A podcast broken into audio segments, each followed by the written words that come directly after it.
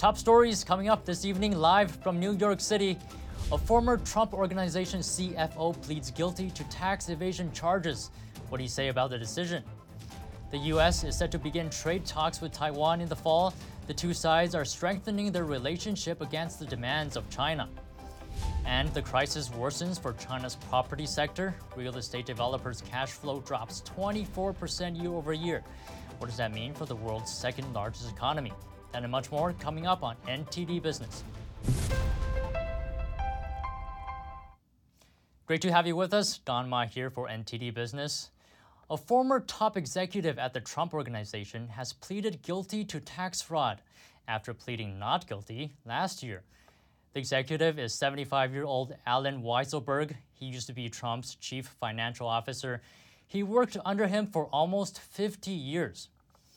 He was indicted last year for hiding $1.7 million of compensation from the IRS. He pleaded guilty on all 15 counts, which include grand larceny and falsifying business records. In a statement from his lawyer, Weisselberg said it was one of the most difficult decisions of his life. He made the choice to put an end to this case and the years long legal and personal nightmares it has caused for him and his family. His lawyers have said Weisselberg was punished by the DA's office simply because he wouldn't offer information that would hurt Trump. And a quick update on the FBI's raid on the president on President Trump's Mar-a-Lago home. A judge today has ordered the government to give him a redacted version of a key document, which outlined the reasons why the search warrant for the raid was approved. Several media outlets are calling for the release of the documents while government lawyers oppose the release. Judge Bruce Reinhart listened to arguments from both sides and said he will review the proposed redactions and decide if they are appropriate. He said there may be information in there that's too sensitive for the public to see. The raid seems to be about whether Trump took home classified documents, even though Trump has already said he declassified the records. The U.S. says it will begin trade talks with Taiwan in the fall. It's to strengthen economic ties as China gets more aggressive against the island. NTD's Colin Fredericson has this one. America says that it'll start negotiating with Taiwan on a trade initiative this fall. It'll touch on things like agriculture, technology, and the significant distortions that can occur from the non market practices of state owned and state controlled enterprises. It could be a response to the Pelosi visit and the overreaction of uh, Beijing in terms of the almost total blockade of the country, uh, Taiwan, you know, with the Navy ships. I mean, really, it's the PLA Navy uh, did a what looked like a dress rehearsal of a naval blockade. Anders Corr is the publisher of the Journal of Political Risk and author of The Concentration of Power. Corr hopes these talks aren't only symbolic, but that they'll also move the United States and Taiwan closer together. China is currently Taiwan's largest trading partner, accounting for 28% of its exports. The U.S. is in second place. It is very symbolic. Riley Walters is a deputy director at the Hudson Institute. Walters says the trade investment framework negotiations with Taiwan already cover most of the recently announced topics topics? A lot of the stuff I think announced within this uh, trade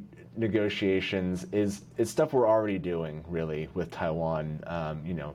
Again, U.S. and Taiwan have been talking about trade for over 30 years now. He thinks offsetting the impact from state owned enterprises, such as those from China, is something new they added. Even if it were just symbolic, it's important because Beijing needs to see that the United States stands with Taiwan. Gordon Chang is the author of The Coming Collapse of China. Chang says Washington perceives Taiwan as being endangered. Since the 1800s, we Americans have drawn our Western defense perimeter not off the coast of Hawaii, not off the coast of Guam, but off the coast of East Asia and Taiwan sits in the middle of that critical perimeter. China is against the U.S. and Taiwan strengthening their ties. It urges the U.S. to immediately stop any form of official interaction and contact with the island. Alan Fredericson, NTD News.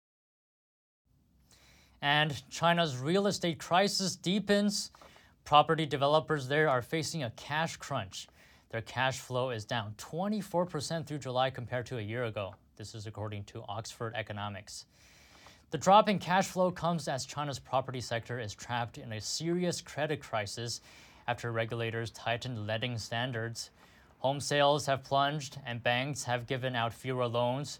Many developers are now in survival mode. Some of them have defaulted on their debts, including Evergrande, one of China's biggest builders. S&P Global Ratings says around 20% of the Chinese developers rates could become insolvent. I talked to Brian McCarthy in detail more about this topic earlier. He's the chief strategist at MacroLens. Here he is. Brian, thanks for coming on. So it looks like it's just one bad news after another for China's real estate sector. I'm sure you saw this. Apparently, property developers' cash flow is down 24%. Uh, I, I, mean, the bad news just keeps rolling in. Um, you know, floor space sold, I'm going to call it down by over a third over the last three months, year on year. Um, you know, there was a report from Evergrande recently where their sales were down, I think, 97%, like basically have gone to zero. Um, and I'm sure, you know, many of you viewers have heard about the mortgage boycotts that were sort of a, a feature of the landscape a, a month ago. They seem to have quelled that. But there are reports of broader discontent in the public uh, with property developers and the banks that facilitated their behavior um, in terms of you know taking these pre-sale deposits and squandering them in what is now becoming apparent was a Ponzi scheme, effectively. Now we know about the factors in like the pandemic, lockdowns, debt issues. What do you think what do you think some of the contributing factors are to sort of the decrease in cash flow and other things? I think the main factor is that this is a, a, a market that has been pumped up by uh, excessive credit flows and widespread moral hazard for well over a decade. Uh, and the bubble has burst. Um, you know, as soon as the government made it clear that they were serious about no longer underwriting rampant speculation in real estate. That speculation came to a halt, and now we're seeing the backside of what is probably the biggest asset bubble that we've seen in recorded economic history. I see. Now, here in the US, we talk about the housing market, recessions, and, and the economy. What about China's housing market? What impacts does that have on China's economy? Well, because of the command and control um, system that they operate, they do seem to be immune from the kind of uh, self reinforcing credit crisis that we saw in the West in 2008, whereby asset prices decline, people worry about the credit worthiness of anyone holding those assets, and then credit dries up to those entities holding the assets. They're forced to sell the assets, the prices fall, and it, and it spirals out of control, which is what we saw in 2002, 2008 in the West. In China, the assets, whether it's mortgages or securities related to mortgages or loans to developers, are largely, they're pretty much all held within the system. So some foreign bondholders, uh, some foreign creditors to Chinese property developers will get burned, but that's really small potatoes. The bulk of the assets are at at state-owned uh, banks or insurance companies or you know the asset management companies, uh, all of which are viewed as the state, and there's really no one to call their credit in because they finance either directly or indirectly through the PBOC. So the entire system is plugged into the central bank. So they can always print money to keep that system liquid, which means you will not have the kind of credit crisis you saw in 07. Now, ultimately, the printing of the money to keep that that that financial system afloat w- will undercut the currency. The issue there is Chinese trade surpluses are at record high because their economy is being dented by the property bust and the zero COVID policy, while the rest of the world is reopening. The rest of the world has been buying goods rather than services because of the pandemic, which which has blown out China's trade surplus, which last month hit 100 billion dollars, the biggest month ever. Um, and China has also shut down outbound tourism, which was a big source of leakage of funds. So there's like a lot of money uh, flowing into China from the trade surplus and not flowing out because they don't let their citizens go abroad, um, which which gives them a really unique degree of control over the currency right now. So from the timing of blowing up the housing bubble, this external backdrop that's very unique and beneficial to China's trade surplus has really been a godsend for them, and it's allowing to keep all these balls in the air for now. Brian McCarthy, Chief Strategist at MacroLens, thank you for coming on today. Thanks, Don. And stocks ended slightly higher today. The Dow added 19 points, or less than one tenth of a percent. The S&P gained 10 points, or two tenths of a percent. The Nasdaq rose 27 points, also two tenths of a percent. And in the U.S., home sales kept dropping in July. This marks the sixth time in as many months that they have fallen. Analysts say higher mortgage rates and overall costs are pushing potential buyers out of the market. But even so, home prices are still on the rise. The median home price was just under $404,000 last month, which is a 10.8% hike from the previous year. This is according to the National Association of Realtors. And mortgage rates, meanwhile, have fallen slightly. According to Freddie Mac, the 30 year fixed rate averaged 5.1% for the week that ended Thursday, compared to 5.2% the week before. And with back to school right around the corner, families are bracing for higher costs on school supplies due to inflation. Single parent families are especially feeling the brunt of it. They may need to cut back. Here's the next story. This is 168 not good. Dollar store has them for $1. For Julia Cisneros of Chicago, buying supplies is the last resort. As a single mom of four kids ranging from 8 to 17 years old, she first snatched up half-used supplies from school. Whatever the teachers at the end of the school year, they say, who wants to take supplies? You got it lined up and get as much as you can. They don't even use them the whole way. They use them like halfway and they throw them out. And that's why we save and recycle. School uniforms are big ticket items. Last year, Cisneros spent $600 on two sets of school uniforms for each son. But this year, she has to cut back. Since I have two boys, they're almost the same size. I buy one for each, so. According to a survey by the National Retail Federation, or NRF, back to school spending is expected to go up by a whopping 40.6% versus 2019, and back to college spending is expected to go up 35.5%. The survey also says that families with kids in elementary through high school plan to spend an average of $864 on school items. That's $15 more than last year and $168 more than 2019. 2022 total spending is expected to hit $36.9 billion, on par with 2021 spending, a record high. Margaret Mack from Connecticut is visiting her daughter, who is a single parent of three kids in Chicago. She shops at different stores to find the best deals for her two grandsons. Mack says inflation is especially hard on single parents.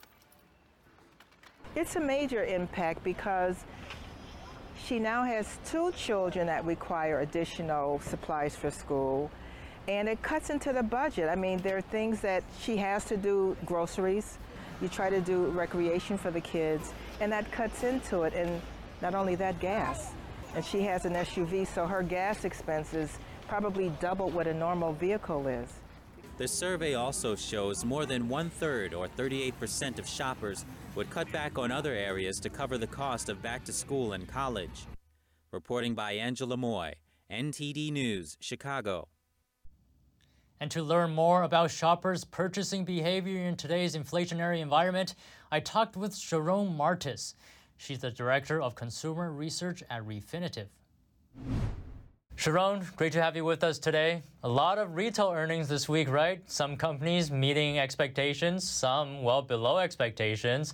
What's your assessment so far for this week?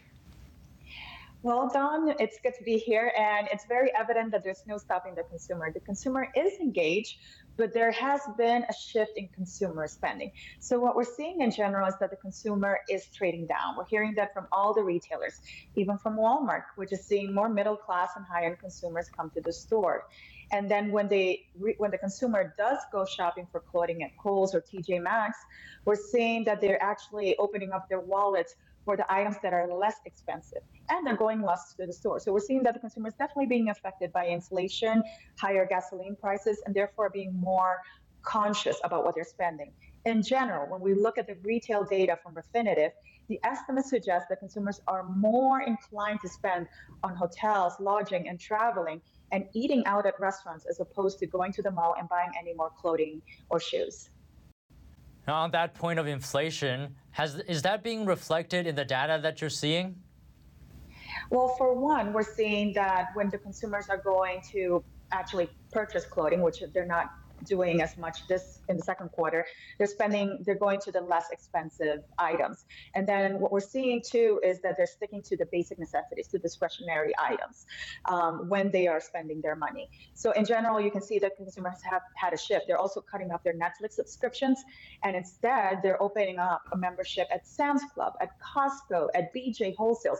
Those three discounters have smashed their same-store sales estimates, and it's not just that the consumer wants to spend money at the gas pump. Once they go there to fuel up their cars with gasoline, they're actually parking their cars and going into the stores.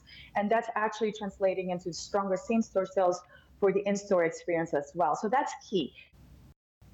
I'm curious, are, is there a difference uh, between lower and higher income shoppers when it comes to their uh, shopping patterns? Absolutely. So what we're seeing is that the low-end consumer is no longer receiving those uh, stimulus checks that they did a year ago. And on top of that, their purchasing power has come down because of inflation. Um, so as a result, they are shopping closer to their homes in order to travel less. And then when they are going to purchase items, they're purchasing more than usual. Meanwhile, the high-end consumer, they're firing at all cylinders. We're seeing the big names like Louis Vuitton, Burberry, and Hermes. They are actually passing on those higher prices onto that high-end consumer and they are willing and able to spend because those earnings and revenues are coming in even stronger than pre-pandemic levels. I see. All right. Thanks for your insight today, Jharonne Martis, Director of Consumer Research at Refinitiv. Thank you for joining us today. Thank you so much for having me. And one of the biggest home improvement chains in the U.S. is giving away millions of dollars to its workers as an inflation bonus. NTD's Phil Zhou has the story. Lowe's Home Improvement Store is awarding $55 million in bonuses to its hourly frontline workers. That's to help with high prices amid inflation levels not seen since the 80s.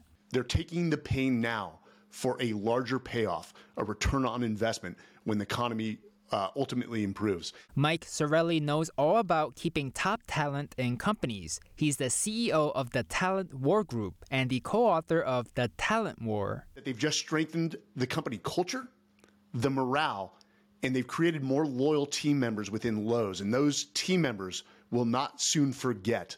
And they've literally quite taken action, or as we say in the business world, they've put their money where their mouth is. Lowe's has around 2,000 stores across the U.S. and Canada, employing a whopping 300,000 workers. It's the second largest home improvement chain in the U.S., behind only Home Depot. This news is getting out. It's great press for Lowe's.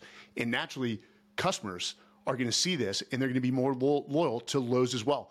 This is not the first time Lowe's has given out bonuses. In February of last year, the home improvement giant gave $80 million as pandemic bonuses. That came out to $300 for full time workers and $150 for part time and seasonal workers. Phil Zhou, NTD News.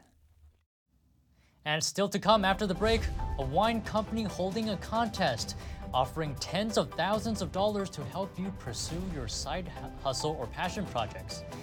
And Gen Z has been helping the fashion industry come back from the pandemic losses. That and more coming up on NTD Business.